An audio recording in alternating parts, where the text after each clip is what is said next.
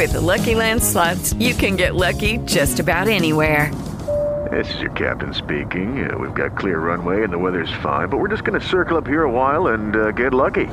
No, no, nothing like that. It's just these cash prizes add up quick. So I suggest you sit back, keep your tray table upright, and start getting lucky. Play for free at LuckyLandSlots.com. Are you feeling lucky? No purchase necessary. Void where prohibited by law. 18 plus terms and conditions apply. See website for details. Hey guys, it is Ryan. I'm not sure if you know this about me, but I'm a bit of a fun fanatic when I can. I like to work, but I like fun too. It's a thing. And now the truth is out there. I can tell you about my favorite place to have fun Chumba Casino. They have hundreds of social casino style games to choose from, with new games released each week. You can play for free anytime, anywhere and each day brings a new chance to collect daily bonuses. So join me in the fun. Sign up now at ChumbaCasino.com. No purchase necessary. VGW. Void were prohibited by law. See terms and conditions. 18 plus.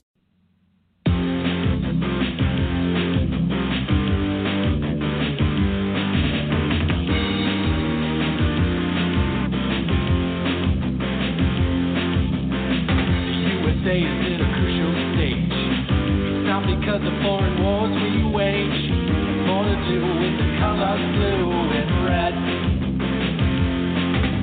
Too many laws and too much government. Can you tell me where the Constitution went? The Bill of Rights is just hanging by a thread. So many people try to cross the border. Politicians build a new world order.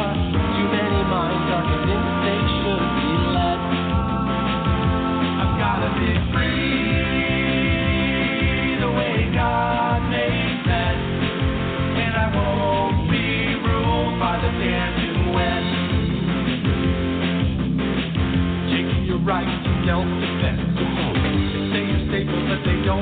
sense. Thinking that guns. All the for. All is made on foreign shores.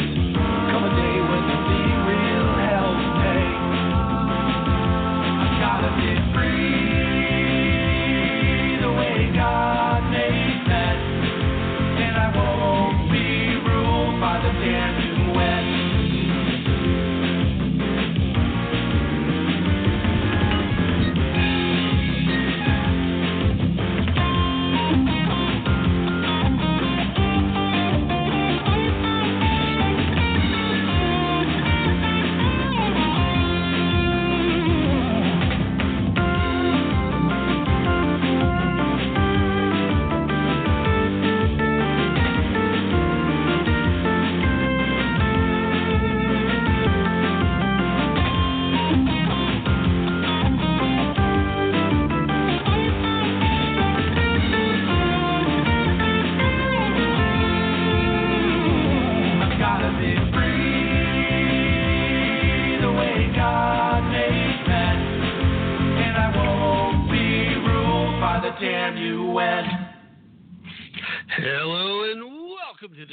broadcast of Tap Into the Truth. Hope you're having a fantastic day wherever you are and whatever you may be doing, uh, with all the usual caveats, of course. With you, as always, I'm your ever so humble and mostly peaceful host, Tim Tap, coming live from historic Roane County, Tennessee. And so very happy to be live for this first hour, simulcasting with the fine folks over at WCET FM. So, booyah, baby. Here we go. Larger than the average live audience. Going to get started. It has been one heck of a day, hasn't it, ladies and gentlemen? First of all, it's Juneteenth. Woo! That is actually a big deal. Uh, I've heard a lot of people trying to downplay it. I've heard a lot of people say, hey, is it just me or has nobody ever heard of this before? Well, guess what? A lot of us have heard of it before. Uh, now, uh, it, it is. It's a pretty momentous day, and I've heard some folks are pushing to try to, to make it a nationally recognized holiday, and I'm not opposed to that. I think that we should celebrate history in all its various uh, incarnations. For the same reason, I would like to have a Juneteenth holiday. I also would like to see the Confederate statues remain where they are. Again, I've mentioned I, I'm not opposed to the compromise of maybe changing some of the uh, plaques that are on these statues a little bit to to reflect the grave nature of the things that they did and accomplished and the the dark times for this nation that they represent. But we cannot hide from our history. All right, so there's enough of that business. I want to give shout outs to the folks that are here listening live at this very moment, this very second, in living color, uh, regardless of what color that may be. We welcome them all here at Tap Into the Truth. Ladies and gentlemen, hanging out at the W C E T F M chat room. We've got Casey in the house. Hopefully, we'll have a few more folks join us in the meanwhile. But it's Friday night, and uh, I greatly appreciate you putting your the kickoff to your weekend plans aside to hang out with me for this hour. Casey, thank you for being here. Also, over in the BTR chat room, we've got Bigfoot, blogger extraordinaire. Check out his stuff at bigfootsplace.blogspot.com. We've got the crazy Cajun, uh, one heck of a producer, doing the hard work over at WCET to make sure that this first hour of the broadcast is simulcast perfectly and then recording the remainder of the show so it may be rebroadcast perfectly. Doing a great, great job. We also have Chief, host of Simple Facts of Life, hanging out with us as well. Great program that you can find right here at the home broadcasting platform. Go on over to blogtalkradio.com. You'll see a little search bar at the top. From there, put in Simple Facts of Life, run the search, scroll down a little bit, you'll find the show, and it'll be well worth your time. Um, let's see here. Uh, on the planet Zontar, we are a lovely shade of magenta. Hey, that's a unique color. Magenta. I like it. I like it a lot, Chief. I've seen pictures of you though. You don't look very magenta. Is it something that only happens when you're in your home atmosphere? Kind of the diffraction of light and through the uh, various gases that are slightly different. You know, very sciencey, nerdy kind of thing. Uh, it's cool either way, and you're welcome here. Even though you try really hard a lot of the time to derail me, it's kind of fun. It's almost like a challenge. Anyway, before I get too far in depth today, I do want to mention the fact that at the bottom of the second hour of today's live broadcast, I am scheduled to be joined by former special assistant to now beloved President Donald J. Trump and currently the communications director for America First Action, which is the only Trump affiliated super PAC. Uh, we're going to be talking a little bit about the Bolton book, and we're going to be talking a lot about the return of the Trump rally, which is happening this weekend. So it's a great day. We got we got Juneteenth happening today. We got Father's Day coming up on Sunday. We've got Trump rallies making the roaring comeback on Saturday. It's a full weekend, and it's going to be really exciting. Uh, as we transition, I also want to uh, have a little discussion in regards to an article that I wrote on Thursday, and it was picked up rather quickly by uh, The Flag and the Cross. Uh, great publication out there, by the way. It's my second one, and we'll we'll go in depth with that regarding the Supreme Court's recent uh, opinion regarding President Trump's ability to undo the occupier of the White House is Barack Obama's executive order that created the DACA program in the first place. We'll talk about that a little more in depth. But before we do any of that, I want to just kick off today talking about a very special woman. Her name was Nancy Green. She was famous in her time as a storyteller, a cook. She did missionary work. She was phenomenal individual with a past that really demonstrates the power of being a citizen in this country. Not a lot of people knew Nancy Green before 1893. not a lot of people knew her before uh, she was introduced to the world in the World's Fair in Chicago. 1926. That's when she really became a phenomenon. You see, she was such a good storyteller that she was hired to promote a product. She was hired to promote a product because she was an excellent cook. She knew what she was talking about, and she was so good at her job. She drew crowds like sugar drawing flies. She was so successful at the World's Fair, they had to bring in extra security because the crowds came in around her so much it was difficult for anybody to even move in and around. She had done the job so well and was such a great person for the product in question that they hired her to a lifetime contract. She was paid well. In fact, in the time, she was paid in the top 10% of what the biggest, most famous endorsers uh, were earning at the time. Now, by today's standards, uh, that wouldn't be a lot, but if you adjust for inflation, there's some millionaires rolling around in the United States right now that'd be jealous. Got to adjust for the inflation. Got to remember, a dollar used to be worth a whole lot more back then. Now, with all this being said, you may be wondering, why don't I know that name? Why doesn't that name ring a bell? Well, that's because Nancy, like a lot of other people that were hired to become the face of a brand at that time, also took on another persona. She became someone else to the general public.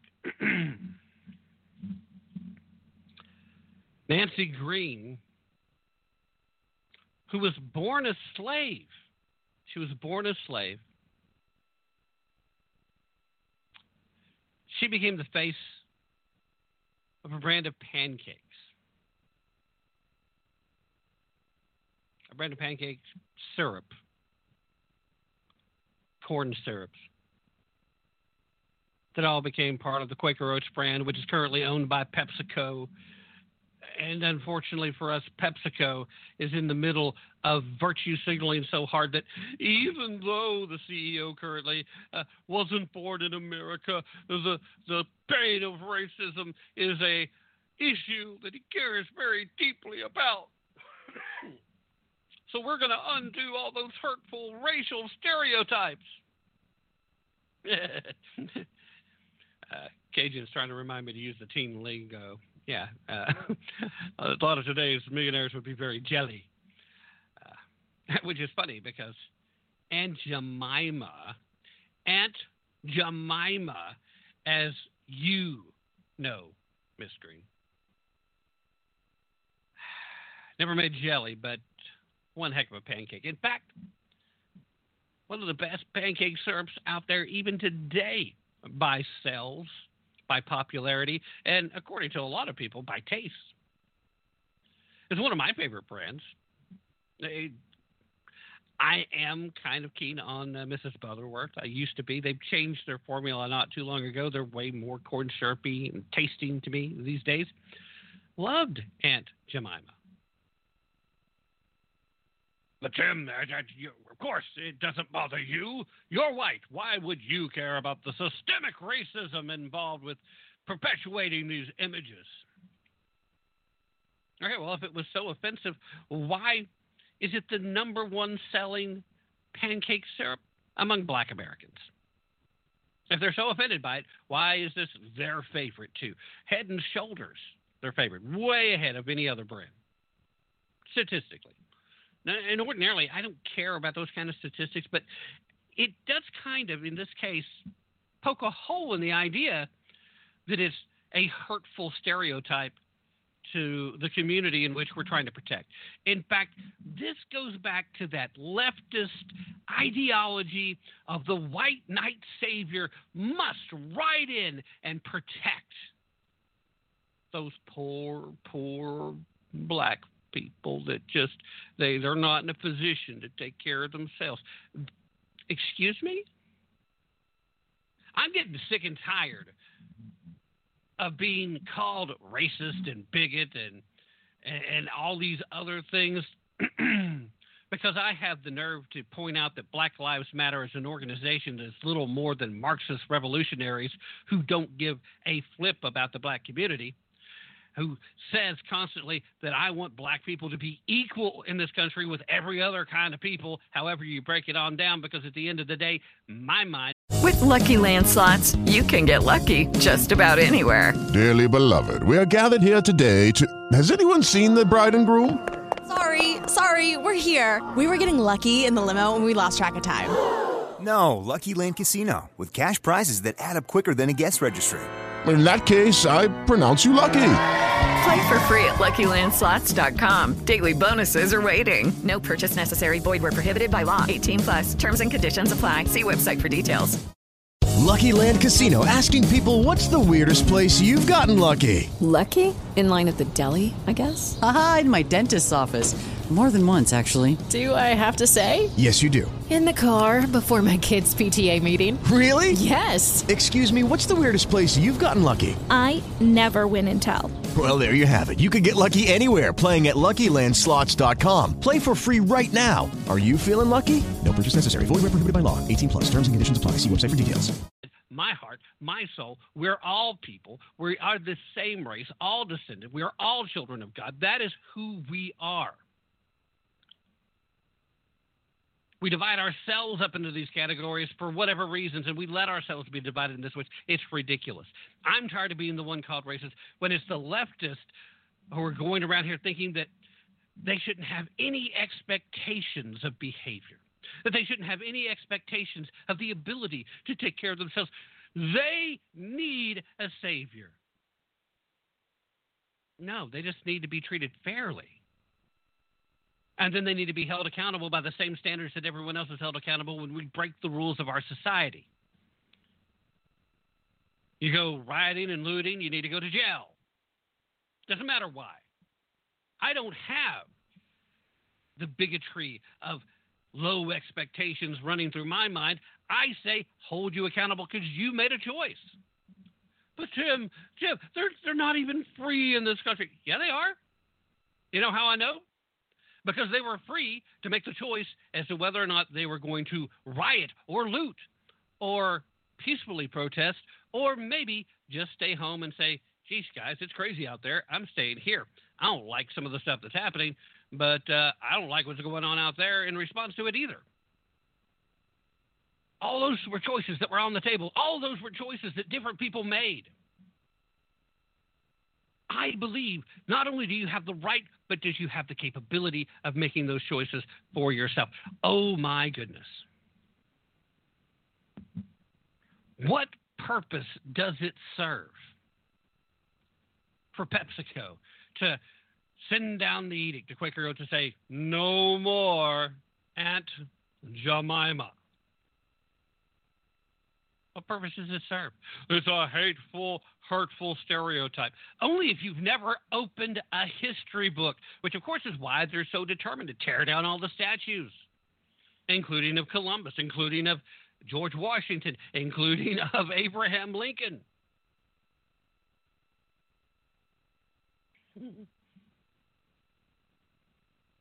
When you look at the historical context of Aunt Jemima, when you know who Aunt Jemima really was, when you know the story of Nancy Green, that is a story of black empowerment. That's a story of someone that rose from the actual slavery that was practiced in this country to a position of prominence to becoming one of the most beloved people in this country. So beloved that she became the brand, and the brand has lived on well past her death. Until now.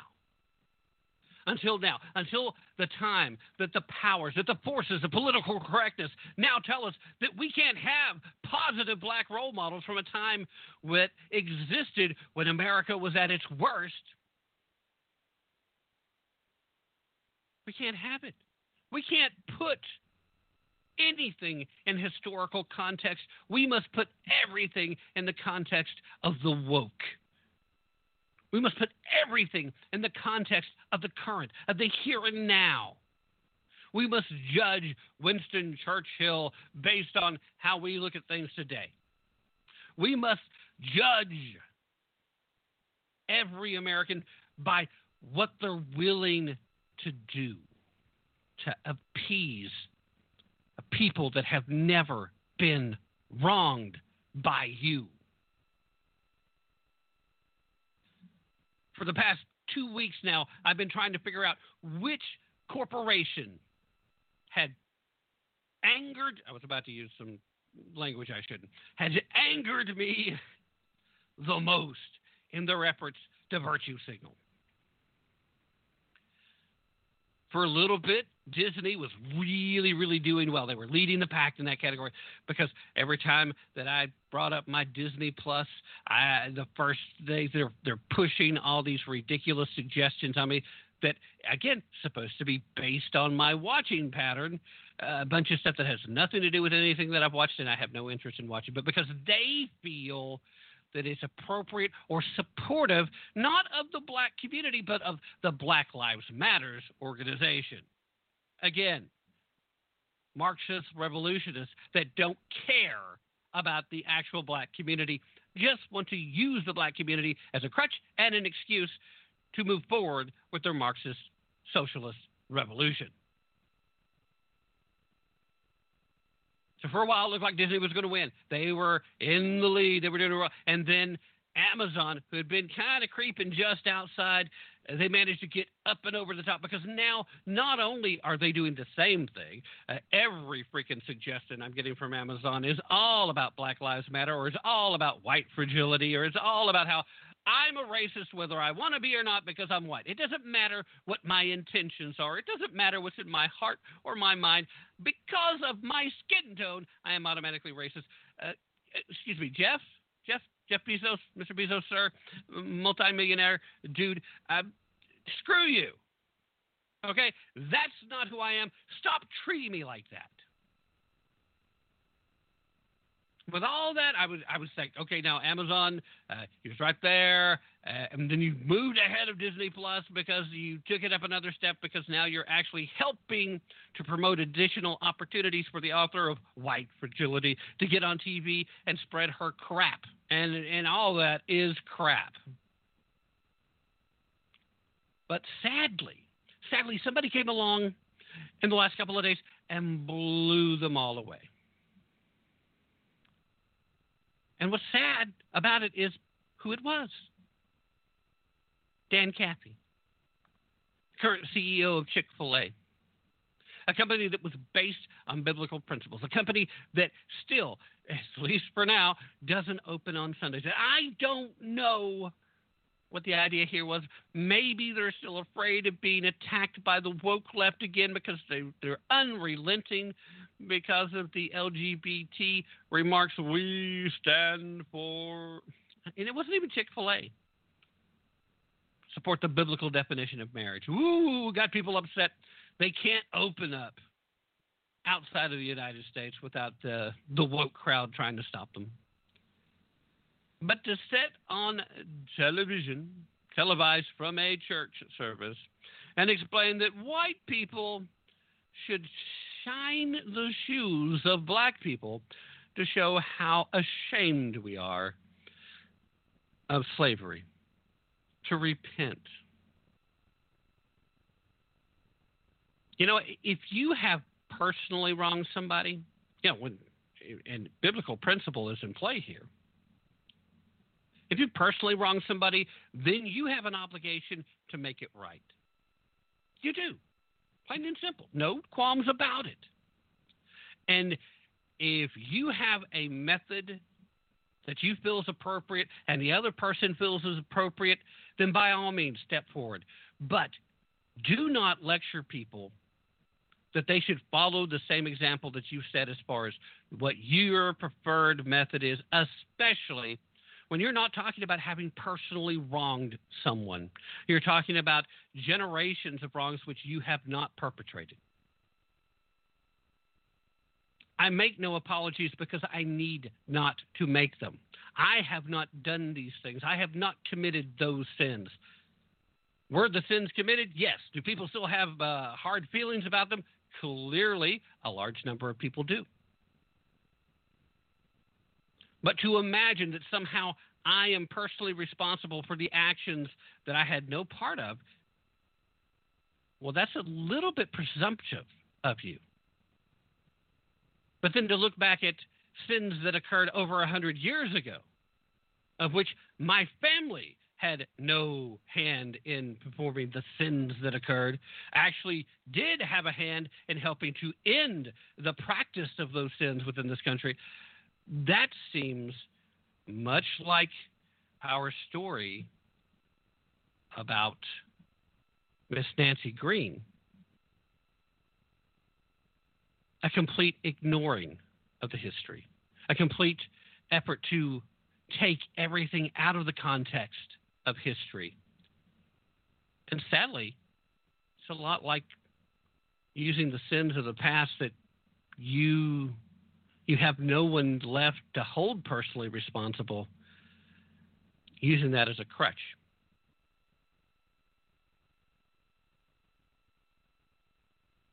Equality doesn't come from equal results. Equality comes from having equal opportunities. And if that hasn't been provided, then you have a grievance, and everyone should move forward and work forward to try to end that situation. But when the opportunities are there, it is up to you to take advantage of those opportunities. The disparities that exist within this country at an economic level are based primarily on factors involving choices the number one largest single factor for poverty in America is that of a single mother. And that's true of whatever color you're talking about. It doesn't matter what community you live in. You are far more likely to live in abject poverty for the majority, if not the entirety of your life, if you have a young lady who gets pregnant and the father bolts, and she's left holding the bag alone.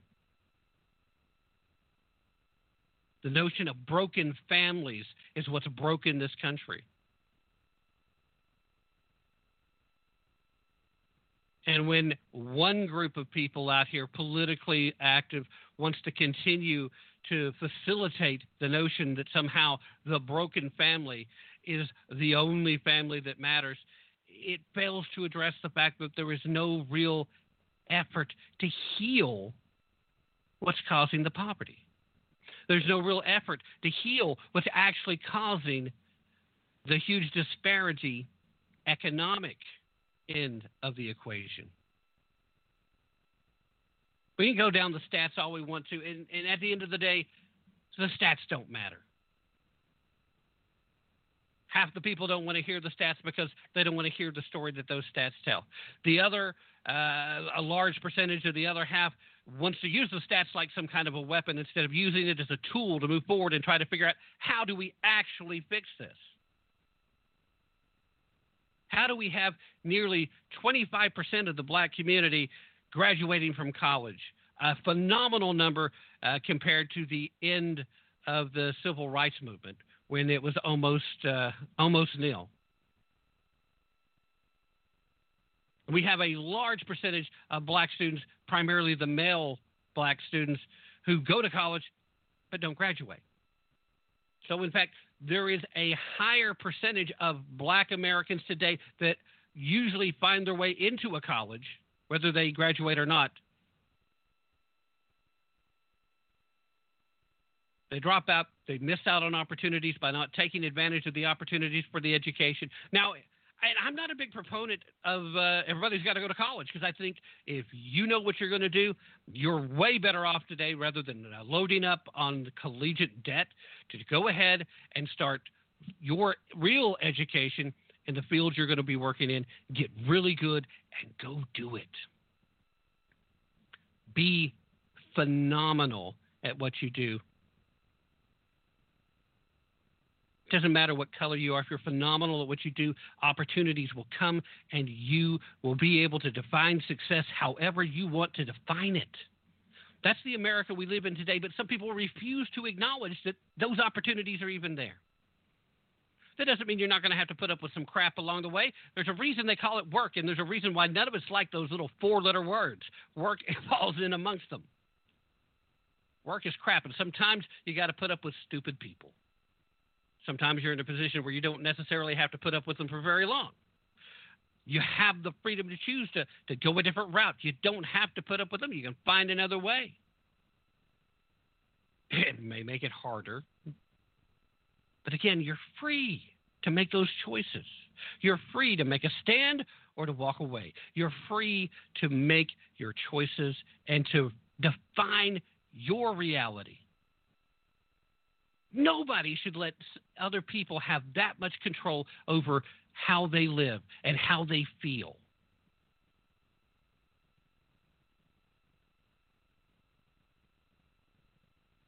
Lucky Land Casino asking people what's the weirdest place you've gotten lucky? Lucky? In line at the deli, I guess? Aha, in my dentist's office. More than once, actually. Do I have to say? Yes, you do. In the car before my kids' PTA meeting. Really? Yes. Excuse me, what's the weirdest place you've gotten lucky? I never win and tell. Well, there you have it. You can get lucky anywhere playing at LuckyLandSlots.com. Play for free right now. Are you feeling lucky? No purchase necessary. Void where prohibited by law. 18 plus. Terms and conditions apply. See website for details. With the Lucky Land slots, you can get lucky just about anywhere. This is your captain speaking. Uh, we've got clear runway and the weather's fine, but we're just going to circle up here a while and uh, get lucky. No, no, nothing like that. It's just these cash prizes add up quick. So I suggest you sit back, keep your tray table upright, and start getting lucky. Play for free at LuckyLandSlots.com. Are you feeling lucky? No purchase necessary. Void where prohibited by law. 18 plus terms and conditions apply. See website for details. I don't want to see Nancy Green become a forgotten, mentioned, lost footnote in history. Lost because nobody's going to know. Nobody's going to see that footnote anymore. Nobody's going to see how a woman who was born a slave was able to become a brand beloved, not because of a racial stereotype, but because she was so good at storytelling and at cooking and at being exactly the type of salesman that was needed to make the brand Aunt Jemima a big deal, a lasting, powerful force in this country. Now, if you want to change how the image is reflected to something that's more appropriate, something that's more respectable, if we can't judge any longer uh, based on the, the, the circumstances, fine. If you if you require that we update the image, I'm okay with that compromise. But I don't want to see the brand go away because I don't want Miss Green's legacy to be gone.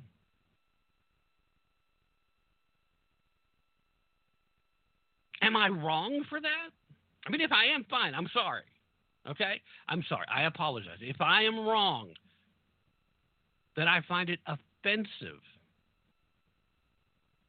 that the brand has to be done away with because we want to judge things based on the current woke PC version of reality rather than celebrate the history that this woman represents of rising up out of slavery and becoming a media powerhouse and the brand, the brand.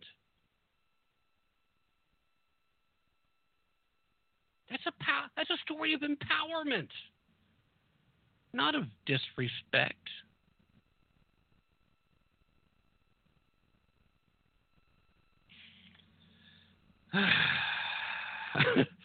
Cajun's telling me I blew through the break, and I did.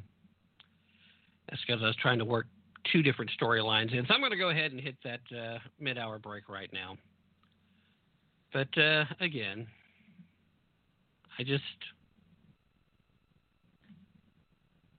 I think rather than erase the histories that exist, there are reasonable compromises so that the, the truths of the histories can be left out for public cons- consumption, can be addressed where things were wrong. Because when you start erasing these histories, especially when the motives are being led by people who don't know those histories,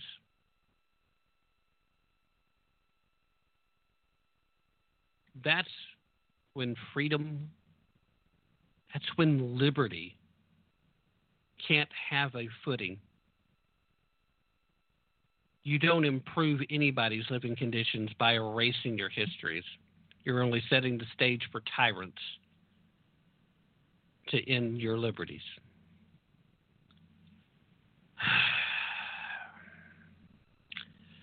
All right. Time for the Edwards Notebooks, the songs and stories, veterans tip of the day, and then we'll talk a little bit about the article uh, that uh, I wrote and was picked up by uh, the flag and the cross. You guys don't go anywhere. I'll be right back.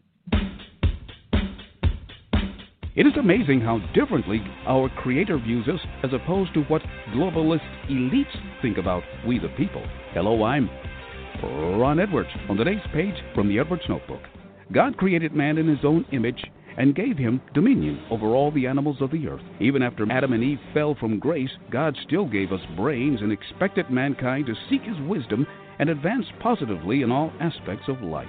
God gave mankind the ability to acquire knowledge and expects us to recognize our unalienable rights, as did the founding fathers of the United States. Now, contrast that with American leftists like former President Barack Obama, who stated, quote, For the international order that we have worked for generations to build, ordinary men and women are too small minded to govern their own affairs. Unquote. That order and progress can only come when individuals surrender their rights to an all powerful sovereign. Unquote. There you have it, folks. On one hand, God, our Creator, wants us to be as great as possible and to rule and reign with His Son Jesus Christ eventually, while global elites wants to kick God out of society and for us to surrender to them as if they were God. Do you globalist elites? Forget about it. I'm Ron Edwards. Check out theronedwards.com. Sponsored by the Tri County Liberty Coalition. This is Dan Perkins with your Songs and Stories for Soldiers, Veterans Tip of the Day. In this period of sequester of millions of Americans, including veterans, healthcare is even more important. The Department of Veterans Affairs Video Video Connect mobile application enables you to connect with the virtual medical room. In the virtual medical room, you can participate in a video healthcare visit. A hands-on physician examination is not required. You access your provider on a scheduled date and time, just like a face-to-face visit at the clinic examining room. So here's your veterans tip of the day. Get enrolled in the VA healthcare system. Have an email account where the link to the virtual medical room can be sent. For more information about this important service, go to va.gov, search for VA Video Connect service. Quality healthcare is just a click away. This has been your Songs and Stories for Soldiers, Veterans Tip of the Day. Oh, All right, ladies and gentlemen, I had to cut the break short because, well, I kind of blew through it and didn't really have time to play much of anything else. Uh, before I move on, though, uh, New Orleans Wake Up has uh, joined us uh, in the chat room and uh, usually adds a special flair uh, to the chat room. And, and I enjoy New Orleans being in the chat room. But New Orleans, as I've told you before, it's been a while, but it's just when you get into it with other people in the chat room, it becomes an issue. Right now, there's not an issue. Not saying that as reason, but just saying I, I enjoy your participation. I do. Uh, New Orleans said uh, that, uh, talking to me directly, uh, that black people then had problems with that stereotypical image. Okay, and that may very well be true. And there is nothing wrong with speaking up and saying, PepsiCo, rather than taking away this iconic piece of history, why don't we address rebranding it in a fashion that is not so stereotypical? Why can't we find a compromise that lets us continue to celebrate the story and the history there rather than hide it, thinking that by virtue signaling we're accomplishing something? Because all that's going to happen by doing this is that the few people that are familiar with Nancy Green are going to be the last people who know anything about Nancy Green. Her story is going to fade away into nothing. Now, maybe it's true that the overwhelming majority of people had no idea the real life person that was Aunt Jemima. And if this is a brand that really offends you and hurts your sensibilities, then you have a right to feel that way. You do. But it seems like there's a lot of other things out there that's way, way more important to be concerned about. Why can't we reach compromises so we can address the inequities rather than act like it's always all or nothing? We don't gain anything by hiding these things.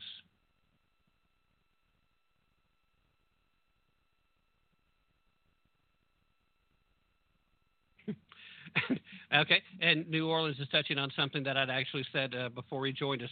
Said that a lot of these issues and uh, at this culture war being brought up by white liberals. A lot of this stuff, black folks are not lobbying for. We want police reform. Great, and you're right. I mean, that was the point I was making earlier before you came on. Was a lot of this is being spurred by a lot of uh, white leftists who want to reclaim their superiority over their fellow whites by finding a way to virtue signal and acquire and it's kind of that white knight savior mentality. It is it's utterly ridiculous. That's the the, the soft bigotry of low expectations. That's really where that blows down to. I don't have low expectations of my fellow citizens, regardless of who they are, until they, on an individual basis, prove to me that I can't have high expectations for them. You know, it's a one-on-one situation. I I really really don't like even the idea of blocking a whole bunch of people into one big group. But when I see this individual act this way, this individual, then I start doing it too. But it's because they have, on an individual basis, proved to me that at least on that issue, they belong together. But, but yeah, I mean, it's an absolute legitimate point. I, I do not disagree, and you are correct. This this is a decision for Aunt Jemima. Aunt Jemima is being taken away by a white guy who's not even from the United States because it's a, an issue that he feels very deeply passionate about. Please, these people are hurting themselves. They're virtue signaling so hard. Stop with the virtue signaling and live with some actual virtue. You don't have to signal so hard if you actually have the virtue. That's all I'm saying. And I've said it before. That's all I'm saying. All right. If I, if I keep going, I'm not going to have time to work this in at all. Uh, which I really need to work this in because I don't think I'm going to have much of an opportunity in the second hour. All right, so I wrote this Thursday, and usually it takes a couple of days for somebody to, to pick up when I kind of float it out to see if anybody wants to publish uh, the articles I do, but uh, it uh, got picked up rather quickly on this instance. Um, the uh, the flag and the cross uh, ended up publishing this one. Uh, this actually makes the second time that they've uh, published something of mine.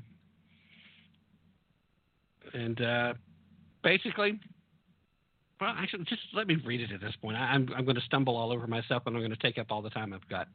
Uh, title of the piece Illegal from the Start An Opinion on DACA. Um, all right, I'm just going to read it.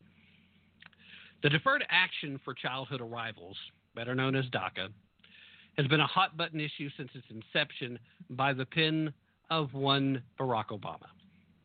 The problem with DACA is that it was never legal. Putting aside all the compassion versus legal rights to be in the United States arguments, DACA was created via executive order.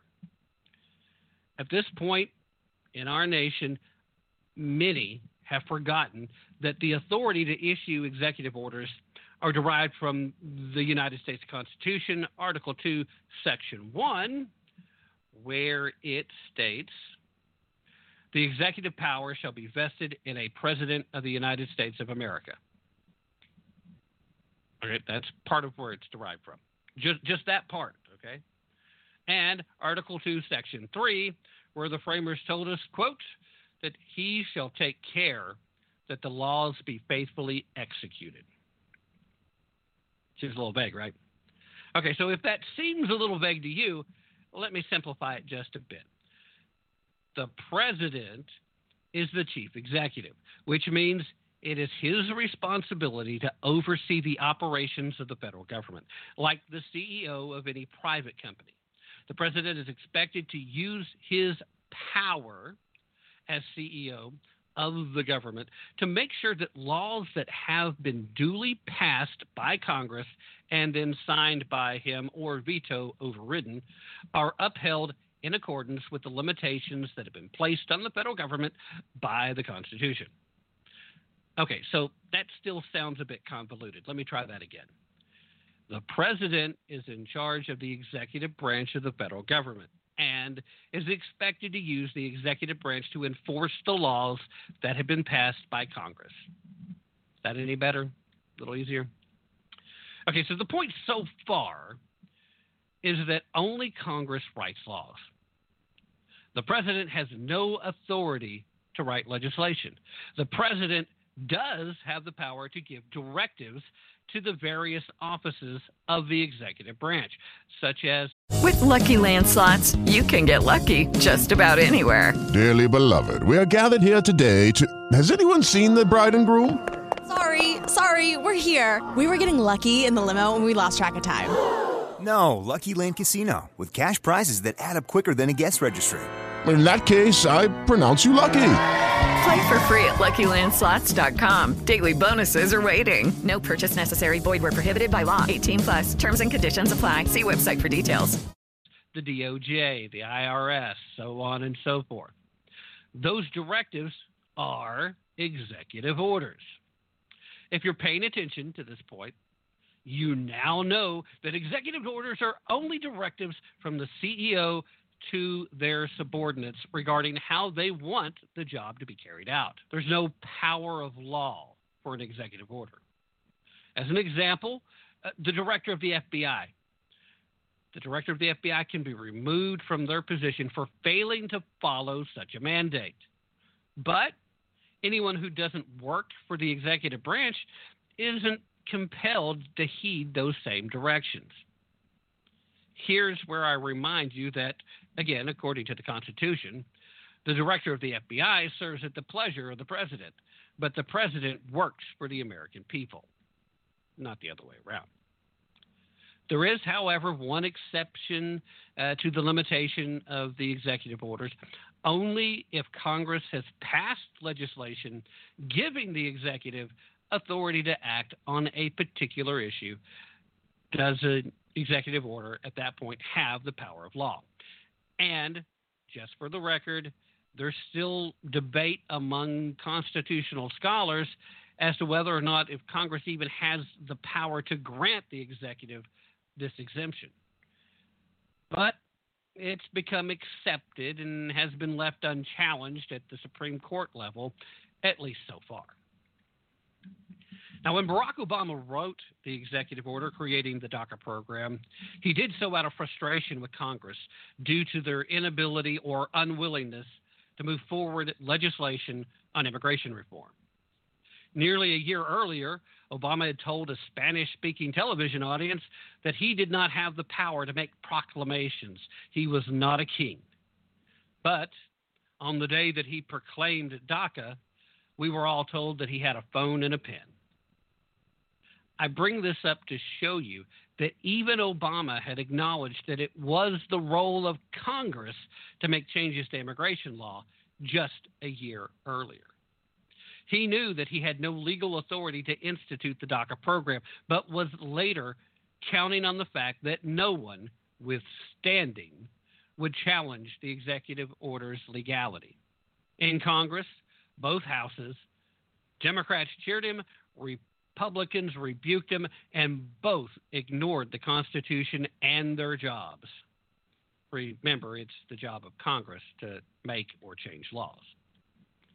Now, another well documented fact about executive orders is that if the next person who becomes president doesn't like a previous executive order, they can simply write a new one, repealing the one before it or replacing it with something slightly different but completely their own. And that's because the executive order, if you'll remember, is the directive of how the current CEO wants their subordinates to carry out their assigned duties. President Donald Trump took steps to phase out the DACA program by writing an executive order. In Trump's order, he established a time frame and expressed his desire for Congress to take action on immigration reform within that time frame. Now, Trump was trying to reestablish the rule of law in two ways eliminate an unconstitutional executive order and to have Congress fulfill its responsibilities as lawmakers. Instead, he was accused of being a racist, and Congress postured rather than go to work on the issue. Part of that posturate, of course, uh, we saw from activist leftists was a legal challenge to Trump's executive order to end the DACA program. After this challenge had been made, it made its way to the Supreme Court. The ruling of the court was rendered this past Thursday on June 18th of 2020. Chief Justice John Roberts joined the four leftist judges in ruling that Trump's decision to rescind DACA violated the Administrative Procedure Act, saying that Trump's effort was arbitrary and capricious. In a very narrow look at the issue, the court wrote, quote, the agency failed to consider the conspicuous issues of whether to retain forbearance and what, if anything, to do about the hardship to DACA recipients. So, while refusing to rule on the legality of DACA itself, they just said if this was a legitimate program, this would be in violation of this law. Now, Judge, Justices Clarence Thomas, Samuel Alito, and Neil Gorsuch did acknowledge that DACA was illegal from its inception in their dissent. But given the refusal of the leftist justices to ask that most basic question, the Constitution and common sense both lost the day. In the simplest terms, the Supreme Court of the United States has told President Trump that he does not have the same authorities that all previous presidents have had. They've said to all of the American people that we should accept executive orders as if they too were laws. They have told Trump that he can't clean up Obama's mess because it would make a mess to clean up that mess, even though that mess should have never been created in the first place. And possibly worst of all, they've told all of America that we should no longer care about the Constitution because clearly at least five of the justices do not.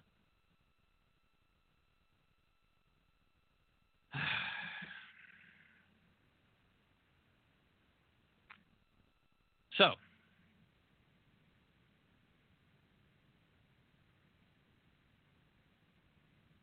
what do you do in a nation that's under assault from within, where the very foundations, the very institutions of this country are being turned against itself in a manner that will lead to the destruction of liberty?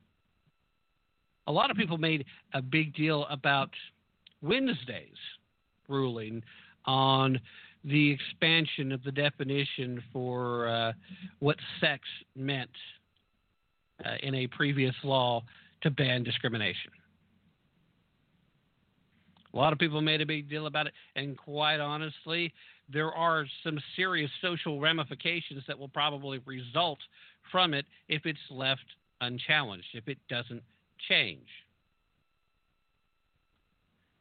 But this particular ruling, although for most people not such a huge negative as far as what the case is directed towards, actually represents a much bigger threat to liberty because it's destroying the separation of powers. It's destroying the idea that only Congress can make law. And it's also destroying the notion that uh, you should first look at the constitutionality of anything before the Supreme Court before you decide to take a narrow look at it.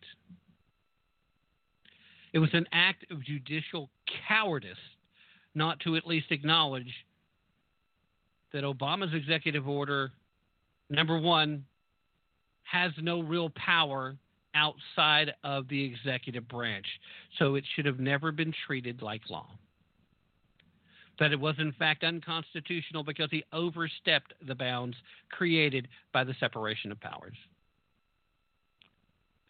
And it was an act of judicial activism to move forward with your personal desire as opposed to for better or for worse, like it or hate it, follow the edicts of the Constitution. Because while you may not believe that it's fair that the DACA program come to an end, I want to remind you of something that you're not hearing anywhere from the left anymore, and even a lot of conservatives seem to have forgotten. Donald Trump, when he issued this executive order, gave a phasing out time and told Congress to do their job. If DACA was ended yesterday, it would not have been on Donald Trump.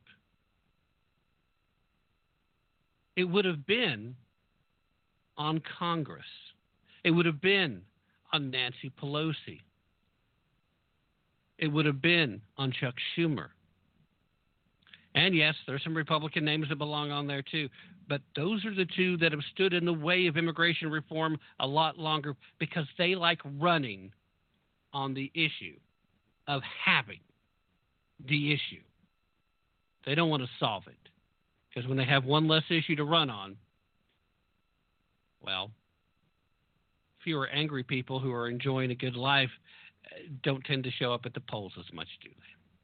All right, we're uh, about to have to say goodbye to everybody listening via simulcast over at WCET FM. So, bye, guys. Uh, bye, Casey. Thank you for being here. Uh, remember, don't take my word for it.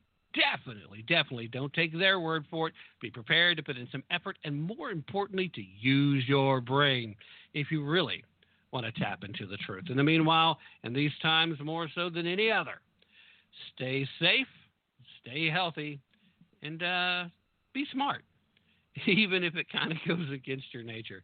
I'm going to split it in half. Those of you who are here live, don't go anywhere. Hour number two starts after this. Uh, for the rest of you, tune in tomorrow. Hopefully, uh, hopefully you'll get to hear hour number two then.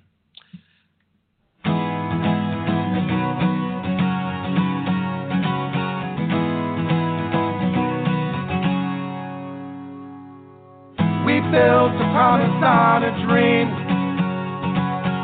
like nothing else the world has seen. We built a promise on a dream. We built a promise, we 13. We crossed the land bridge across the ocean a long, long time ago. We tracked the herds here, we followed fortune on the glacial ice and snow. We came in.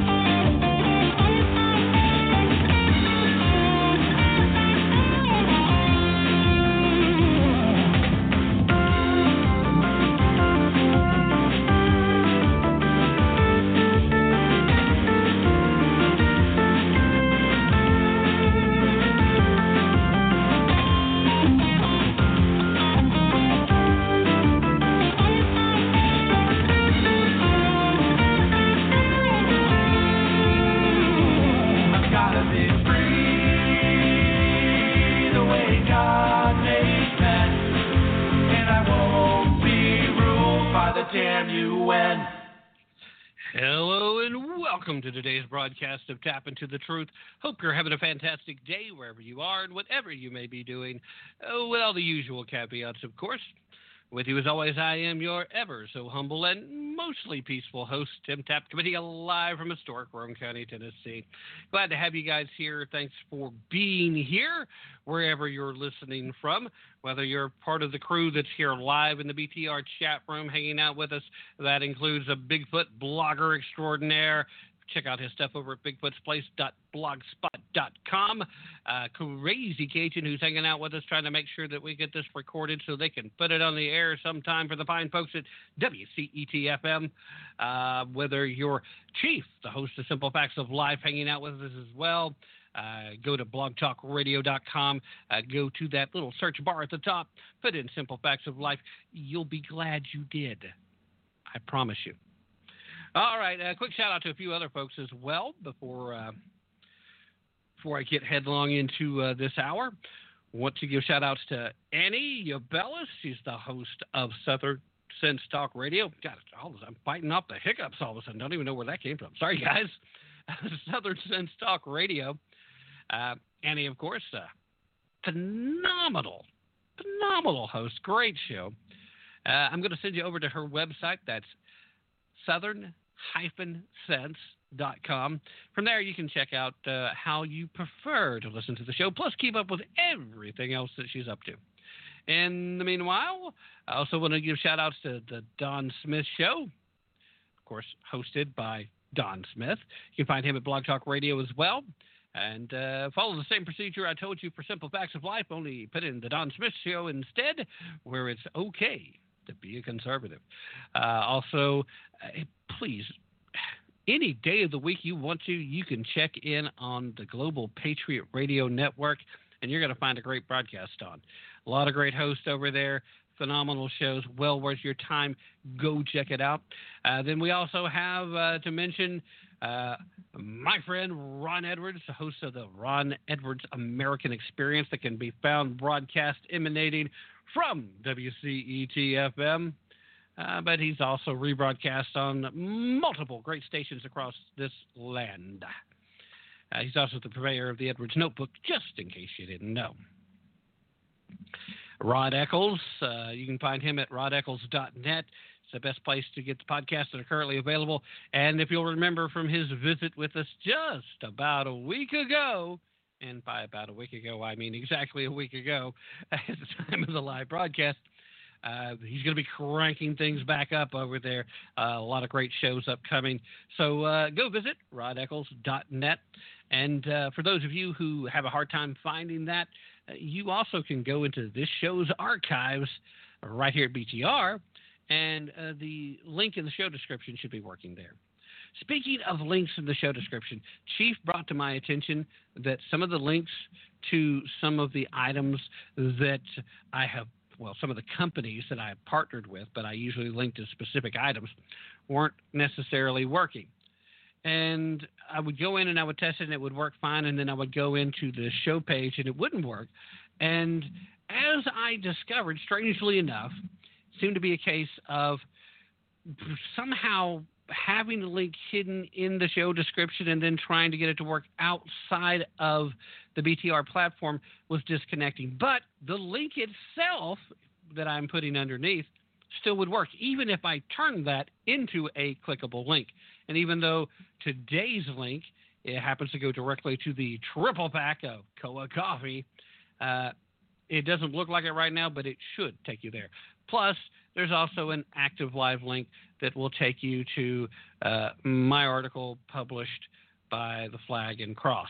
So uh, I want to thank the folks over at the Flag and Cross for uh, deciding to publish my uh, article. I greatly appreciated of it. Uh, I mentioned earlier, the second time they have, and I. I really, really uh, appreciate the fact that a lot of folks spoke out. I got some positive commentary from Ed uh, Brodow, uh, and you know, if if you've read any of Ed's work and kept up with his rather lively repertoire of writings, that's pretty high praise. Ron Edwards read it and he immediately asked to be able to use it on his show uh, that aired on Friday. And I, of course, immediately said, Yes, sir. you are more than welcome to whatever parts, excerpts if you like, the whole thing if you like, just make reference if you like, or just say some of it as if it's your own. Uh, it's all good to me uh, if you uh, think that's uh, worthwhile. And uh, I've been informed that he did, in fact, do that. But anyway, the long and the short of what I was trying to get to is the fact that those links should be working now. And I still want to thank Chief for uh, testing those links and making sure because I wouldn't have known otherwise, and I would have just been going around thinking, "Hey, yeah, that's great," and uh, not so good. All right, so while I'm here, and I'll probably forget about it later, let me go ahead and tell you a little bit about Koa Coffee. Now, Koa Coffee is the only coffee company that is 100% raised processed, packaged, and shipped from a facility in the United States. It's in Hawaii. Still got to come across some water to get to the mainland, but it's still an all American company. Now, if you like premium coffee, the Kona Coffee Belt has some of the best, unique, awesome, just awesome premium coffee anywhere in the world and it is so premium that most of Kona coffees that you can get here in the mainland or anywhere else around the world is a blend. It's not 100%. Koa coffee is 100% all Kona coffee, and you can taste the difference. It's premium. If you want premium coffee and being made in America matters to you, follow that link, check it out, see what your favorites are. I got some. Uh, it finally arrived just the other day. I ordered it a little while back, and let me tell you something. I am glad I got it. Uh, it is just phenomenal. So, what I would ask you to do is follow the link in the show description, or if you're listening via podcast, check the show description and copy and then paste that link into your web browser. If you're listening via terrestrial radio, just go to Tap Into the Truth. That's T A P P into the truth.com and hit one of the banners for Koa Coffee. Check it out, follow it, and if you follow that link or click one of those banners, then that's how they're going to know that I sent you. So it helps me out a little too. But uh, trust me, if you're a coffee connoisseur, uh, you're really just helping yourself out. It's good stuff. Good stuff. What's life without good coffee? and Chief has very kindly tested uh, the links in my uh, show description again, uh, at least the link to the blog post. And he said that it worked. So good news, everyone. Uh, part of it's working. The, the really weird part, though, with the um, using the links like I've been doing for the product partners, uh, Hero Soap and My Patriot Supply, those links worked perfectly as I did them. Uh, no issues there. It was just some of the other links that was having a big issue. So anyway, uh, if you got time, go check out tapintothetruth.com anyway. Uh, either later tonight or some point tomorrow, I'll be updating the homepage as I will be putting up the information on this upcoming week's guest. And sadly, uh, I'll be removing some of the folks from the recent guest uh, area because I'm just going to maintain this week's, last week's, and then the previous week's. Uh, that way, you've got a reasonable amount of time to go back and get the 411 on the folks that have been on the show and what they've been up to. Now that I have taken up a big chunk of this first half of the hour, I would also like to remind you that coming up here in just a little bit, former special assistant to Donald Trump, the current communication director of America First Action, Miss Kelly Sadler, will be joining us.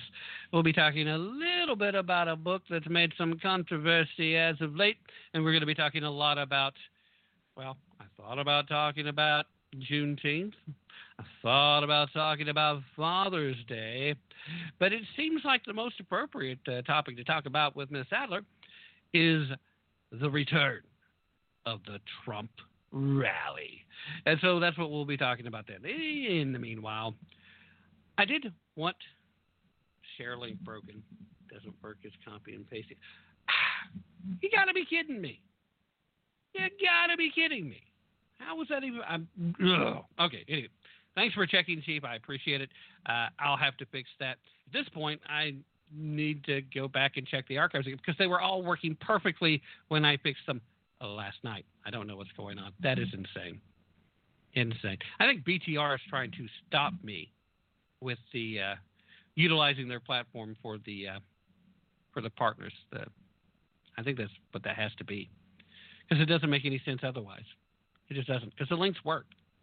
The links works, but hey, you know what? Just go to tapintothetruth.com just go over there, check it out. There's a lot of great products, a lot of great things to see. And if nothing else, go read the blog post because every article that gets picked up and published somewhere, uh, they're up on the blogs too. And you get to see the unedited version. One of the things that happens a lot when you present articles is some of the publications will do some minor editing. Still your piece, but they'll like, oh, I don't like that preposition being there, or oh, you should have put a colon instead of a comma, or some ridiculousness like that. Sometimes it's a little more invasive. Uh, usually it's not much more than that. Uh, but if you want to see the original as written, uh, you can find that too over at the uh, blog section of Tap Into the Truth. Anyway. Uh, that's enough of all of that. Good grief. It's Friday, and I've got one more thing that I really want to talk about. Before I get into that topic, with a few minutes left, I did want to uh, peruse a few headlines with you, as some of these headlines are important to know. Atlanta Police Charity gives officers $2 million to replace 20, oh, well, no, gave them $2 million. They replaced 20 cruisers, and all of this is an attempt to boost morale. I'm going to come back around to that. Uh, the great grandson of the real life Aunt Jemima says that it hurts that her legacy is going to be erased. That was a big topic of the first hour of tonight's show. Um, evidently, the VeggieTales creator is enlightening white conservative Christians about race in America. Uh, I'm going to have to read that article later. Something tells me I'm not going to be happy with it. Uh, of course, Trump responds to Dr. Fauci's speculation that the NFL season may not happen. Tom Cotton has called on Justice Roberts to resign following the DACA ruling. I think I'm going to join him with that. And uh, Portland leftists topple George Washington statue, burn American flag on it twice. Uh, those are some of the headlines that are just rolling around right now. Now, like I said, uh, the topic that I wanted to discuss a little bit is the insanity circling around the situation in Atlanta. what you have going on in Atlanta is another case of those soft bigotry of low expectations. The belief, the honest to goodness belief that black people in America should be expected to riot and loot whenever they get a little upset about something. They should be expected to because clearly they don't have the ability to control themselves because there's so much anger. Now, I get that there's a lot of anger in certain communities, and some of it's warranted, some of it not, but they feel it nonetheless because they've been sold a lot of untruths. They've been led to believe that they're trapped in their situation. But what's about to make things in Atlanta a heck of a lot worse is the fact that there is a DA that has charged two officers, one of which with 11 different counts in the murder of a man who was drinking and driving, had passed out in a fast food parking lot drive through. Not in the parking lot, but in the drive through. He was in the drive through. That's why it became an issue in the first place. If he had pulled over into a parking spot and passed out, probably nobody would have even noticed. At least not for hours later. He would have slept it off enough probably then that he could have drove home. The lesson here, boys and girls, is don't go get drunk and go through a drive-through. A lesson that I wished a lot of people in East Knoxville would have learned uh, back in my previous life as a fast food restaurant manager that happened to have a 24-hour slant to it. You have a mayor that immediately called for the firing of the police officers involved before there was an internal investigation. Why? Because the cities were still on fire because of George Floyd and what happened in Minneapolis. So I don't know if this was a case of jumping on, look at me, I'm important and I'm fighting racism too, or if it was a case of I'm scared so much right now, I can't possibly take a stand and say, all right, I get you're angry, but we need to take a breath and look at the facts. Because that would have been hard in that situation. But I kind of think that's part of the job they were hired to do, don't you? it's fantastically unbelievable that they made the move to fire the officers immediately without any kind of internal review and then turned around and filed charges. The DA filed charges in the case before the Georgia Bureau of Investigation had come anywhere close to finish, finalizing. I was stuck between finishing and finalizing, so I said finish. And we're anywhere close to finalizing their investigation.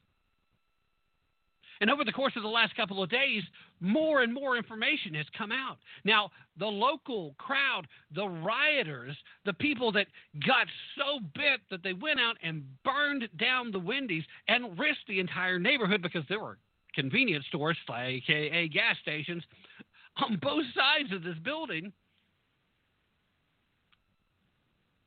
they went and promised them that justice would be served and they were charging these guys and they overcharged them. But now more facts have come out. The full body camera has come out.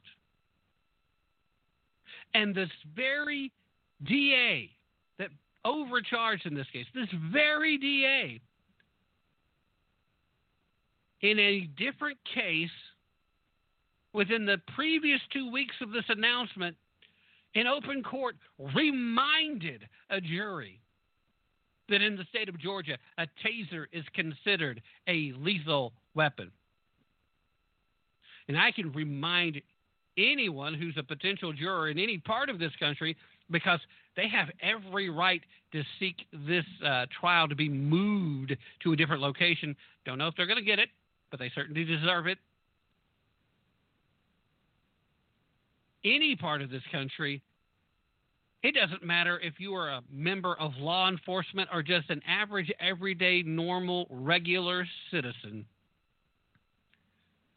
If somebody points at you or attempts to use a, by definition, lethal weapon, you have the right to use lethal force in your defense. This isn't even an issue anymore of police training. This is an issue of one citizen being attacked by another because the guy didn't want to go back to jail. That simple. These police officers were polite, professional, and kind. And then one of them suffering from a concussion that he got because the guy went nuts.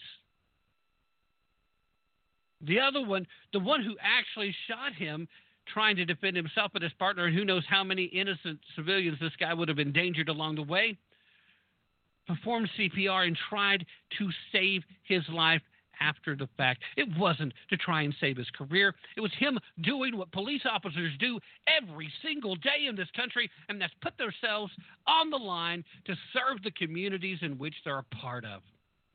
They don't go out on hunting raids. They don't go out looking to try and take down some big game. They don't have some point system. They don't have any of these ridiculous accusations that's been made against them. They do what they do because they want to save lives. They do what they do because they want to protect the innocent. I don't know why anyone would want to do these things in places where the people who are supposed to be making sure they have the tools and capabilities to perform the tasks that are expected refuse to have their back when a little bit of stuff goes sideways.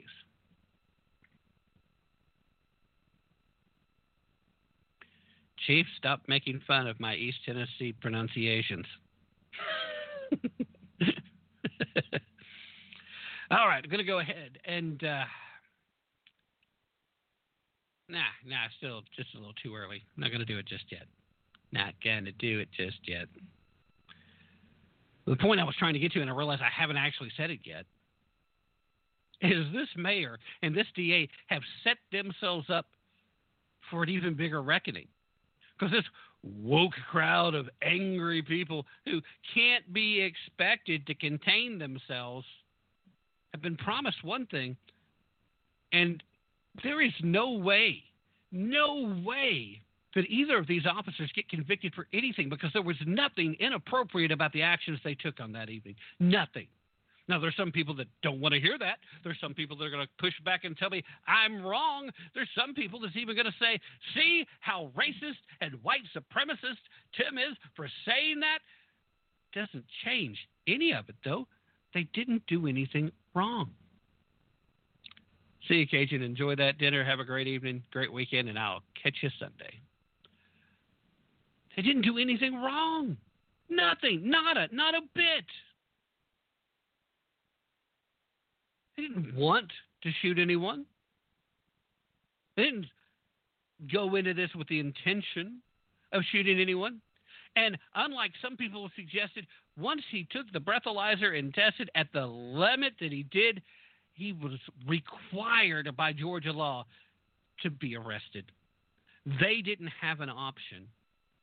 If they had let him go at that point without trying to take him into custody, they would have been guilty of dereliction of duty.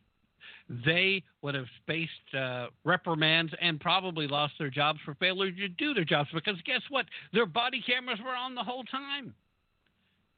Those body camera footage, uh, that footage is reviewed. Proves the point that I've been saying for a while now that close to 90% of officers end up having themselves exonerated of false accusations thanks to body cameras. At this point, after this happened, I don't see why any police officer left on the planet wouldn't want to have body cameras on unless they really were just a bad apple and doesn't belong on the force anyway. What do you think these people are going to do in Atlanta? The ones that are willing to burn down a Wendy's because the Wendy's is where it happened. There's some great logic for you. What do you think these people are going to do when these officers are exonerated? When they can't make not one of those multiple overcharges stick? The whole point here of doing the overcharging is they're hoping it's going to scare the officers so badly that their attorney is going to insist that they take some kind of a plea deal. If I can't, I know I can't get you on everything, but I'm going to try to get you on something, and that's going to make some of these people feel better. Your job, Mr. DA, isn't to make the community feel better when it's violating the law. And if you're trying to appease the people that are going around setting buildings on fire, you're working for the wrong people. Those are the folks you're supposed to be putting away. Those are the folks that have proven themselves incapable, at least in this moment in time, of living in a society. Those are the people you should be rounding up,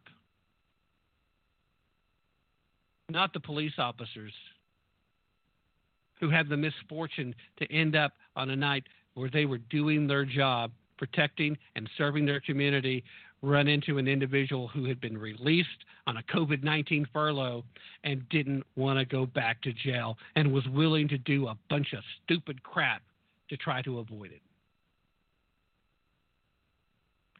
What do you think the people of your city are going to do when you can't get these guys on any of it?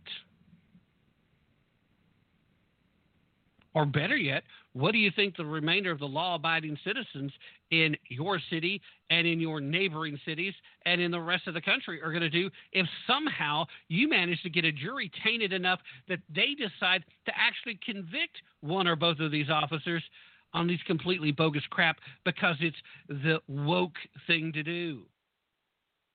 Because there's a lot of Americans that are already fed up. We are past the point of accepting your idea of how things should be. We want the return of the rule of law. We want the return of a society that exists based on standards that we all agree upon. And we want people that violate the laws to face the consequences of that. And if you're not willing to be part of our civil society, then you need to be somewhere else. Period. End of that discussion. Ladies and gentlemen, I'm going to have to stop right there. I'm going to try to make a phone call, and see if I can't get a hold of my scheduled guest. In the meanwhile, uh, let's crank out with a little Ron Edwards. I have heard and read about people bowing to false gods in order to atone for their wrongful deeds or to avert the wrath of those false gods.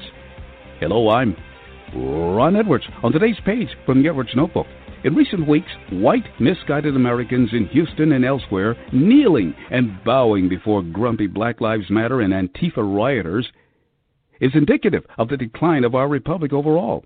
Those demanding misguided to kneel, bow down, and walk around in chains with hot black sweatshirts on with I'm sorry printed on them is not about healing a nation, but rather the humiliation of indoctrinated dolts for the pleasure of Antifa and Black Lives Matter, foot soldiers of hatred against our exceptional nation way of life.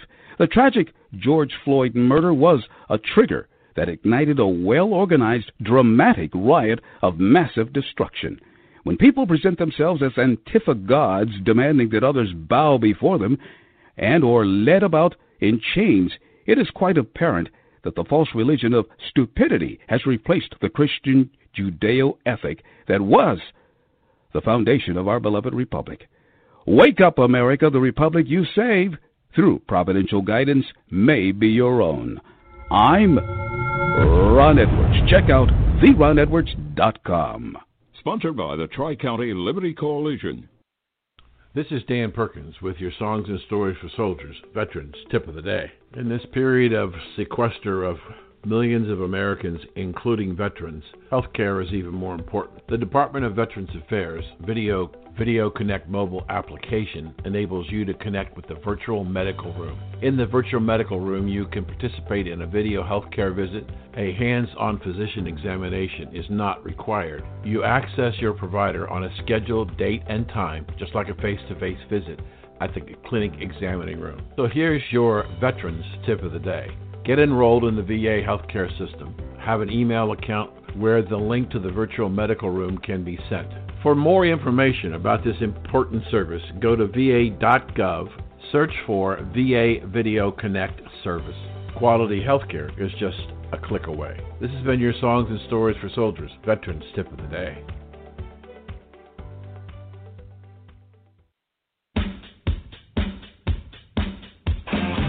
The Founding Fathers were true visionaries who understood the corrupt nature of government.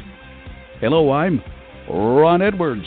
On today's page from the Edwards Notebook, the founders understood that if Americans did not maintain good moral standards and high quality education, the Republic would devolve into a mobocracy of self centered elites seeking to rule over and dominate we the people, while at the same time utilizing barbaric mobs of misguided souls who contribute to the elite's goal of instability in order to tighten the grip of government power over we the people.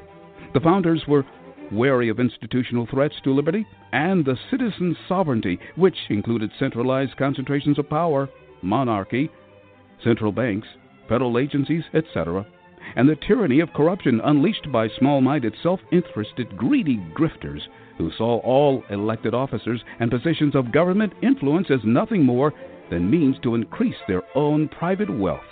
The greedy grifters of today are only in government to serve their own petty interests while not letting any crisis like Corona China virus or the death of George Floyd go to waste. I'm Ron Edwards.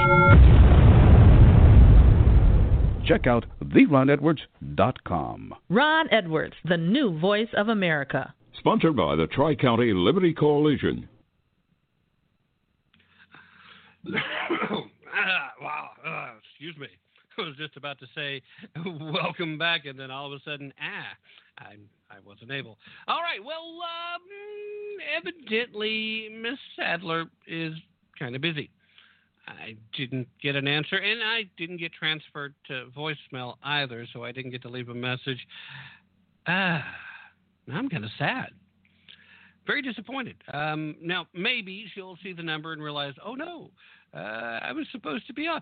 Maybe she's actually on the line and has call waiting and and uh, trying to finish up another call, much like uh, Michael Darty did uh, Wednesday night where uh, uh, he was late. So I'll kind of keep an eye on the, uh, the switchboard here and see if maybe there's a call back, and if so, we will discuss it in an abbreviated conversation.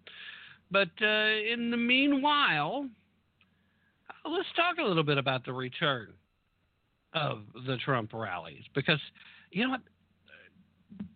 How long is it going to take for the emotional fever pitch of pro Trump political acolytes to really get going? I mean, one of the main conversation points that I've had on a multitude of occasions with pro Trump people uh, who've been kind enough to come on the show, uh, whether they're authors or uh, whether they've have workings with the campaign or are involved with America First activities. Uh, the one thing that has been in common, they all say it's time to get out and have the rallies. Nothing is scarier to the political left in this country than a Trump rally. And you know why? Because here is Donald J. Trump a man who, if you only paid attention to Democrats in the mainstream media and about half of the Republicans, you would think would be the most reviled human excrement on the planet. He goes beyond the orange man who's bad. He goes beyond being the kicker of puppies and eater of babies. He goes beyond all that. He is evil. He's the ultimate liar of liars. He lies so much that he makes Satan look like an amateur. He is just the most horrific. This is what you would think if those were the only people that listened to. Thank goodness that there are a lot of people in this great nation who know better than to listen to those sources, or at least to only listen to those sources. If you're a lot like me or Chief, sometimes we listen to uh, the other side to get outside of the echo chamber. Every now and then they actually do make a good point, and it's worth it's worth discussing those points. Every now and then, uh, you know, because even a broke clock is right twice a day. Every now and then, they hit something out of the ballpark. Sometimes they're actually right. I Don't know why I'm coughing so much all of a sudden. Ah, sorry, guys. But most of the time, unlike Chief, when I'm listening uh, to the leftist uh, side of the street, it's also so that I can get some good fodder to make fun of them you literally would believe that the coronavirus is the most racist virus in human history uh, because it was attacking minority communities. And then you would believe that it is not very racist. In fact, it's against racism because it was perfectly willing to stand down and let people protest. as long as it's a leftist protest. And then as soon as Donald Trump's about to get cranked up again, all of a sudden, uh, this should be stopped mm, be, be, because, of Corona. Mm. yes, Chief, we discussed that last time. Chief is pointing out now that even the broken clock doesn't necessarily have to be right uh, twice a day because you may be moving it back and forth between time zones. And uh, Chief used to be a truck driver after he got out of the Navy. He's crossed a lot of time zones, sometimes in what for most of us would be considered a relatively short period of time. So, yes, Chief, uh, we've acknowledged that. it's not always. But the point still is, thank you, Chief, um, that there's nothing scarier for the political left in this country than a Donald Trump uh, rally. Because he gets to get in front of an energized group of people. And this energized group of people feeds off of Donald Trump's energy, and then Donald Trump in turn feeds off of theirs. If any of you guys out there have had any experience in performative arts, you know what it's like to have that audience with you. And that's what Donald Trump say. Donald Trump had seemed to have boundless energy and to be ready to fight the good fight and continue fighting until COVID 19 created shutdowns and we weren't able to have any more Trump rallies.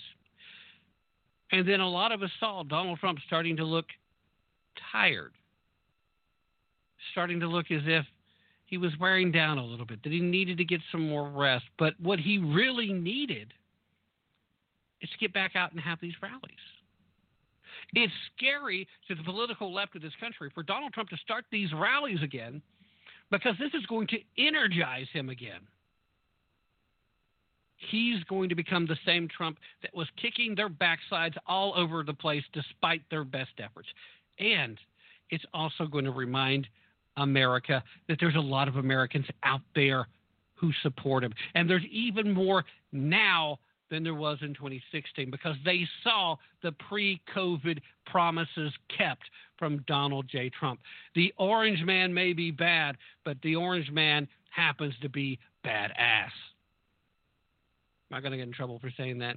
Hmm. I, I let's see. Yeah, it, it's after 8:30. FCC rules are okay with that, and most of you guys are probably going to hear this via podcast anyway. Donald Trump isn't just the orange man who's bad. He's the orange man who's badass. And this is going to be huge. It scared the crap out of them. They started getting ticket requests for this first event. This first event coming up on Saturday. Ticket requests broke 800,000 in an extremely short amount of time.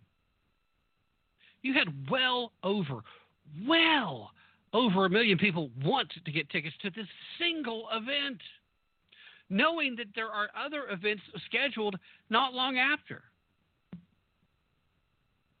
We're talking about rallies that are slated to occur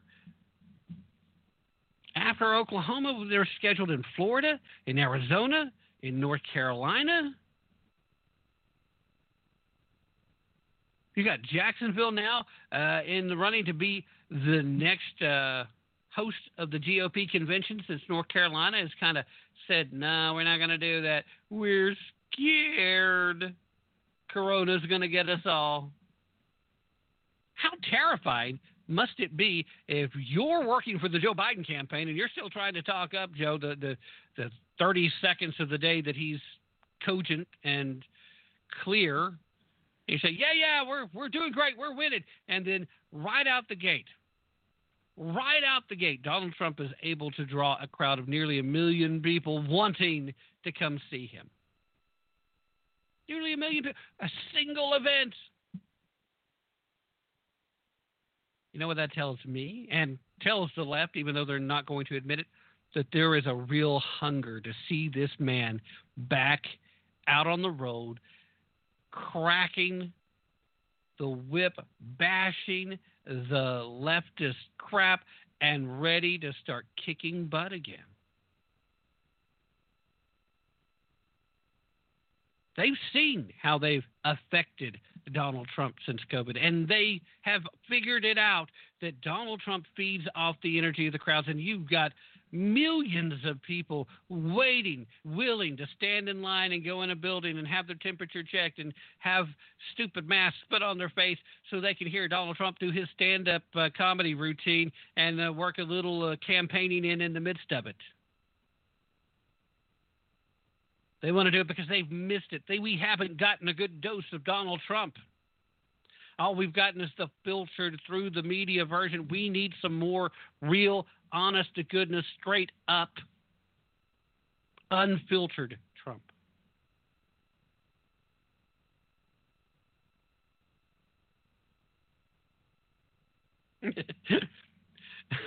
Bigfoot in the chat room says one label he'd like to use on his blog is badass, which does not discriminate by race, sex, age, or species. yes, yes. Some asses are bad for different reasons. Uh, certain symbol of a certain political party, uh, that just means they're just bad, as in not good, as opposed to tough and cool. Uh, yeah, I, it's insane. I was really hoping uh, Kelly would give us a call back. At this point, I'm kind of thinking she's probably not going to. I don't know it has the same impact to reschedule her after this because you know this was a weekend going in. I'm sure she'll come back and we can still talk about the Bolton book uh, and, and, all the stuff going on there. And and I will reach out to her. We will reschedule, but I'm kind of sad. Kind of sad. I really did want to because she was great last time she was on too. High energy. She was fun to talk to. Uh, I, I was really looking forward to that. That's exactly the kind of conversation you want to have on a Friday night with a guest. But all things being equal, hmm, wouldn't isn't that the dream? All things to be equal. There's the dream. We are living at a time where almost everything has been turned upside down, and we're being lectured by people who don't understand that biology is real. We're being lectured by people who claim the mantle of conservatism and yet don't seem to express any form of conservatism in their professional or their personal lives. Now, if your profession is a baker, then I suspect conservatism would show up in how you run your business uh, by virtue of are you financially conservative? Are you careful? Are you uh, as expedient as you can be? Uh, are you as efficient as you can be? Are you talented at what you do? Those are the way conservative uh, ideas will present. Now, it's perfectly okay if you decide to take that next step up and start putting uh, conservative messages on your signage or something like that. If you want to do that, that that's not a big risk. But no reasonable American expects you to take that step because you're trying to run a business, and businesses are most profitable when you're not alienating potential customers. If you're, let's say, a Supreme Court justice, and you are supposed to be conservative, then what we actually would expect from you in that case is to see conservatism showing up in your professional life uh, by virtue of voting in a way that conforms to the actual text of the Constitution. There was a time when that actually was what was expected, regardless didn't matter what your personal uh, politics were. If you were on the Supreme Court or if you were in federal court justice at any level, you were supposed to measure every determination you made in comparison to what the Constitution says. That wasn't it wasn't a conservative or a liberal mindset. It was simply a professional mindset. Now we have dedicated leftist judges. We have dedicated conservative justices. And in the whole process, we're constantly being told by certain elites that we don't have Obama judges or Trump judges or Clinton judges. I beg to differ. There's a reason people have started using the terminology because we've seen that certain judges appointed by certain presidents seem to want to push forward certain agendas that have been favored by those certain presidents. So forgive me if I tend to believe that yes, yes, we do have Obama judges. But see, our problem still comes back to something very simple and very basic, and that is justices that are appointed by conservatives aren't necessarily conservative themselves. Justice Roberts, we've known for a while from the from the time that he magically decided that Obamacare was some here some some here somehow constitutional, when everybody on the planet knows it's not. Okay, well I digress. Everybody on the planet who actually has read and understood the Constitution knows it's not. Now, there's a, a, ton of folks, sadly, out there that probably don't fit into that category. And some of them may not believe it. They may simply think that just because the, the Supreme Court said, uh, yes, this is now the law of the land, means that they actually should have, based on what the Constitution said. Uh, uh, spoiler alert the Supreme Court does not always get it right. We've seen a, a few cases of that this past week. Regardless of what your feelings are about the social aspects and the social ramifications of the cases that we got the official rulings on this past week, it doesn't mean that they were correct in accordance to the Constitution. They found some legal chicanery to, to justify coming down the way they did. But it doesn't make it correct because the very first question, the very first question that these justices are supposed to act when anything, when anything comes before them, they're supposed to look at it and see, is this constitutional? We don't have to look at a narrow section of the argument if the broader argument doesn't stand up in the first place. We simply just say, no, the whole thing's void. Get out of here. Chips fall where they may. This is a mess that is actually trying to be cleaned up. Go now. Be gone with you, peasant. Okay, no, they're not supposed to do that last part. But the point is still this. The Supreme Court is not supposed to be a place where social justice matters because social justice is not justice.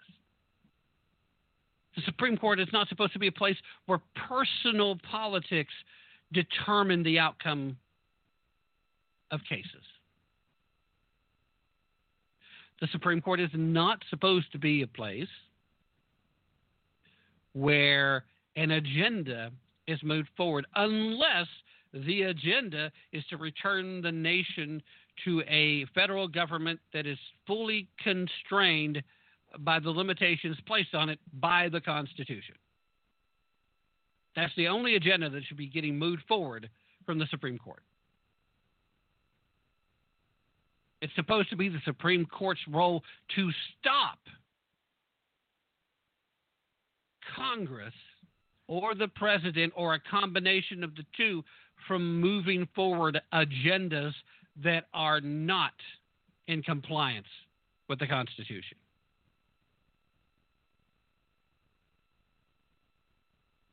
These are simple, basic, fundamental concepts that for those of us over the age of 38,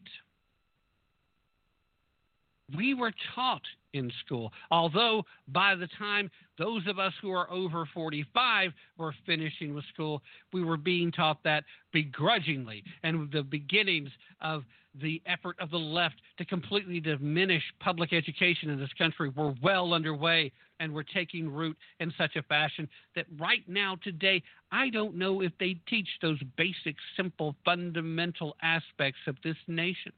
and how it's supposed to work. I know that I have had a coworker.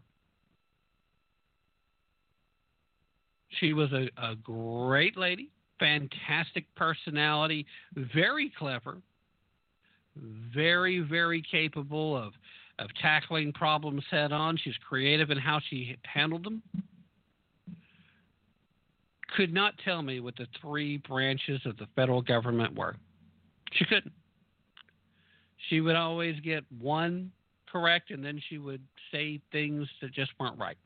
And I asked her multiple times, not at the same time. I would like space it out, and they came up during the course of conversations, and we joked around, and, and we enjoyed each other as much as a coworker should within the work environment. Nothing inappropriate, but it was fun to have conversations, uh, and that's the extent of it. You know, nothing inappropriate so occasionally it would come up and I'd say, oh, yeah, by the way, uh, what are those three branches of the government again? And it got to be almost a joke. But the problem was she never could remember because it was never drove in in the first place.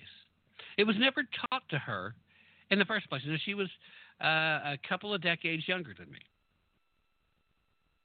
So she was somebody that went through the public school system after that leftist takeover was in full effect. I had a, a young man that I worked with back in that previous life when I was uh, a manager of fast food. He was about to graduate high school. They were learning the Constitution and they were going over the requirements to be president. Nowhere in the textbook that he had was there the slightest mention that you were required to be a natural born citizen to be president? It was completely left out. I had to refer him to additional resources for him to discover that I was telling him the truth, that that was part of the requirements as established by the Constitution. He thought I was pulling his leg. He thought I was kidding with him not in the book.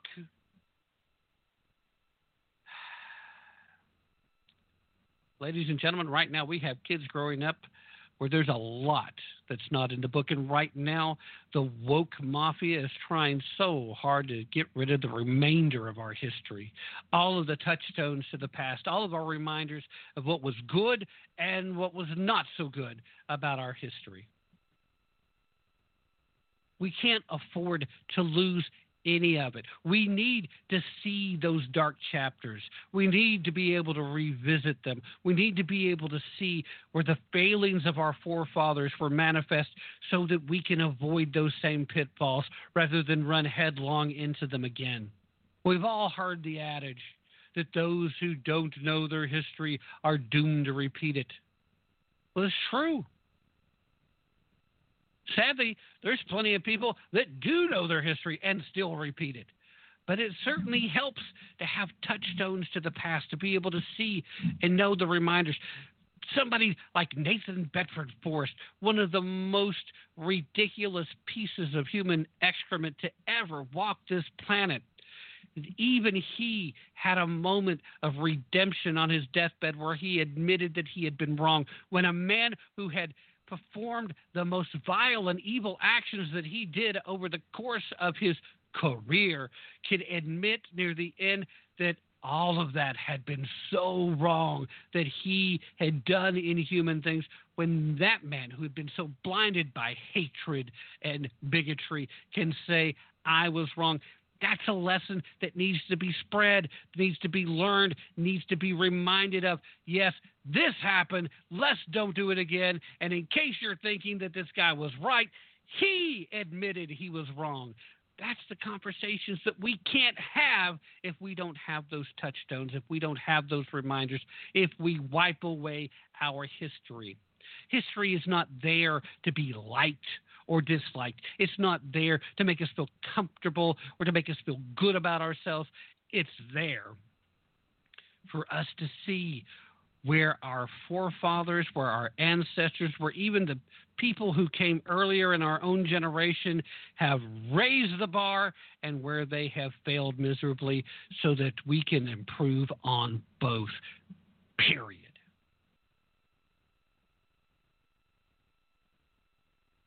And I think I should probably leave it right there for tonight.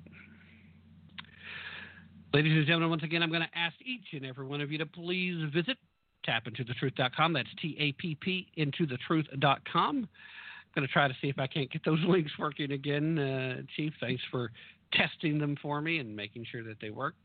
I want to thank uh, Bigfoot and Chief, who are the only two that managed to hang out for the entirety of the show tonight. Friday night, I guess folks had other stuff to do, but that's okay. That's the great thing about being in America. Go enjoy your life. But for those of you that that uh, carve out this two hour chunk of your lives to hang out with me. That means so much to me. I appreciate it. Thank you so much. You guys have a great weekend. I hope I will see you again on uh, Sunday when I'll light it back up and do it again. Ron Edwards is supposed to join me this Sunday. We've been a while since we've done the Sunday thing, uh, but uh, I'm not even 100% sure how we ended up uh, hooking up, but we have just haven't been able to get into all the topics I've wanted to recently. So Ron will be joining us, and we'll be picking up kind of where things left off and some of the things I didn't get to discuss with him previously earlier this week. But I want to remember, I want to remind you as you go into this weekend, uh, it is what we make it, and I uh, hope those of you who have the opportunity fully get to enjoy your Father's Day Sunday, whether you're the father or a grandfather, or if you're the child who's getting to spend some time with your dad, uh, do it. Uh, just do it. Don't come up with excuses not to. Just go do it. You're going to miss him when he's not here. That's going to be it for now, well, at least for tonight. Ladies and gentlemen, thank you so much for being here. And as always, please, please don't take my word for it. Definitely definitely don't take their word for it.